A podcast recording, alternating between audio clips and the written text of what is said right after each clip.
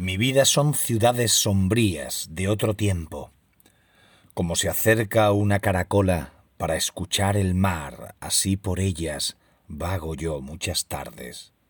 Ya no tienen farolas con esa luz revuelta ni tampoco los coches antiguos de caballos.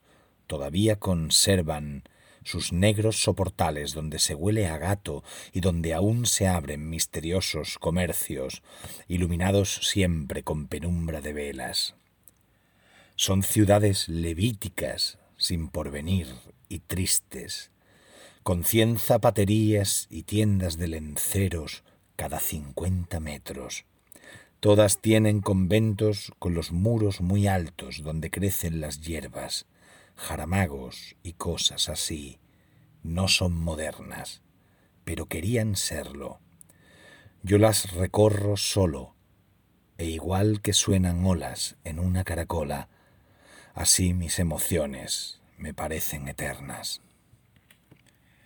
Bienvenidos a Radio Beades. Eso ha sido unos soportales, poema de Andrés Trapiello, recogido en sus poemas escogidos en la editorial Pretexto, perdón, Pretextos, en el año, pues a ver cuándo se publicó esto, esto tiene unos años ya, en el año 98, qué barbaridad, cómo ha pasado el tiempo.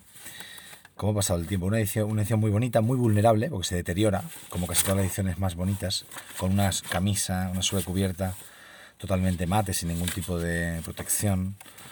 Un libro muy bonito, como todo lo que tiene que ver con la, con la edición y Andrés Tapiello porque además esta es la colección Pretextos, La Cruz del Sur, pues estoy convencido que Andrés Cepillo tuvo que ver con, el diseño.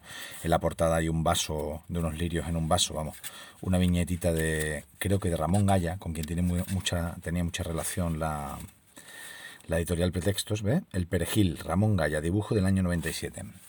Una preciosidad de edición, un tomito en el que yo conocí la poesía de Andrés Trapiello, que todo el mundo conoce normalmente por sus diarios, esa, eso que él llama una novela en marcha, no sé por qué le llama una novela en marcha, porque se supone que son sus diarios, pero bueno, él tiene su teoría sobre la ficción sacada de la vida y tal. Un poco como la serie de Berto Romero, que se, se aborda ese problema de, de si él es él en la serie, entonces las opiniones que él dice en la serie no son las suyas y tal. Y hay mucha, es muy interesante esa historia. Bueno, pues yo no he leído ni, ni una página de los miles y miles de, de las miles y miles de páginas de los tomos de, Andrés Trapiello, lo dejo para mejor ocasión, para cuando tenga una larga convalecencia, para un próximo confinamiento sanitario, para cualquier cosa así. Eh, porque la gente muy, muy eh, aficionada a los diarios de Andrés Trapiello, que por cierto se llama el, Salón de los Pasos Perdidos, como, como, como título general, después cada uno tiene su título. Lo que pasa es que a lo mejor él publica uno ahora y y son sobre hace 10 años, o sea, va con mucho tiempo de retraso en cuanto a la cronología. Son muy famosos porque pone X e Y para referirse a fulanito y menganito, pero la gente del mundillo literario sabe a quién se refiere, con lo cual hay muchas... Se ha, hablado, se ha llegado a hablar incluso de las puñaladas trapiellas, que también es un juego de palabras un poco feo, pero porque a veces hay, hay ciertas, digamos, malic mm, no sé cómo decirlo, pequeñas maldades en, el, escribir a uno u otro de la vida literaria y tal. Pero dicen que las páginas suyas referidas, bueno, de la descripción de una tarde, de un paisaje, de una ciudad, son muy líricas, muy poéticas, lo cual, vamos, por lo que conozco de la prosa de Andrés Apillo no me extraña. Es curioso porque Andrés Apillo empezó a hacer una poesía muy tradicional, muy tranquila, muy al margen de las modas. De hecho, sacó un libro que se llamó Las Tradiciones, que era como una, una declaración de principios, ¿no?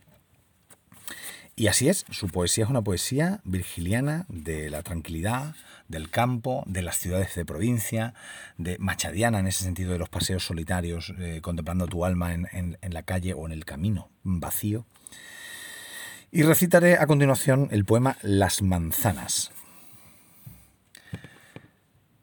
Recuerdo aquellas tardes de septiembre doradas. Recuerdo venir mansos al establo los bueyes pacientes y paganos, las tardes ya pasadas y el provincial sosiego de desgastadas leyes. Un pueblo de león, viejos adobes, lento trajín de un tren correo que perdía sus toses, entre temblones álamos y un humo ceniciento, al tiempo que en mi mano morían los adioses. Recuerdo aquella casa, la sala tenebrosa con balcones que daban a la plaza y el ruido del reloj, los retratos y una estampa piadosa, un hurón disecado y el velador dormido.